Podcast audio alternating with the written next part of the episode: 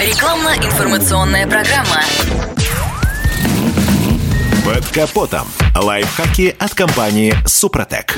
С вами Кирилл Манжула. Здравия желаю.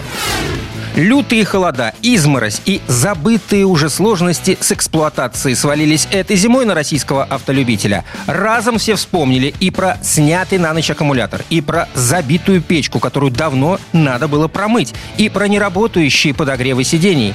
Однако были неприятности и покруче. Например, сразу несколько случаев с одинаковыми симптомами описаны в разных автоклубах. На ходу, без каких-либо видимых причин, загорается лампочка давления масла. Водитель тут же останавливается, что не мудрено, ведь это фатальная и самая опасная неприятность с личным индикатором на приборной панели. И видит картину, уж простите, маслом. Все подкапотное пространство и утеплитель капота не исключение залито лубрикантом.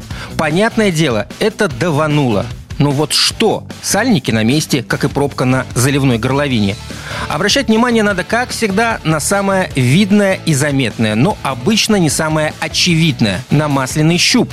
От морозов масло может пойти именно через его трубку. Как такое возможно? Ответ тоже прост. При примерзании системы вентиляции картера давление может выбить щуп, а живительная смазка разлететься по всему подкапотному пространству. Такое случается не очень часто, но порой происходит, к чему в холода нужно быть морально готовым. Что делать? Трос, если сервис недалеко, или эвакуатор, а далее отмораживать в теплом помещении, отмывать старую и заливать новую смазку. И, конечно, разбираться в причинах произошедшего.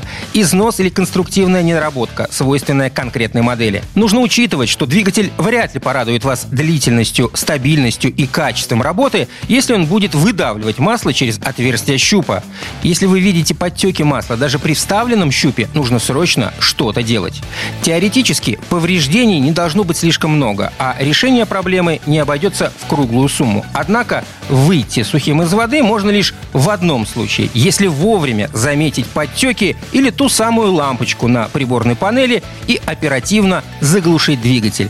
Иначе дело дойдет и до масляного голодания, и до задиров на цилиндрах.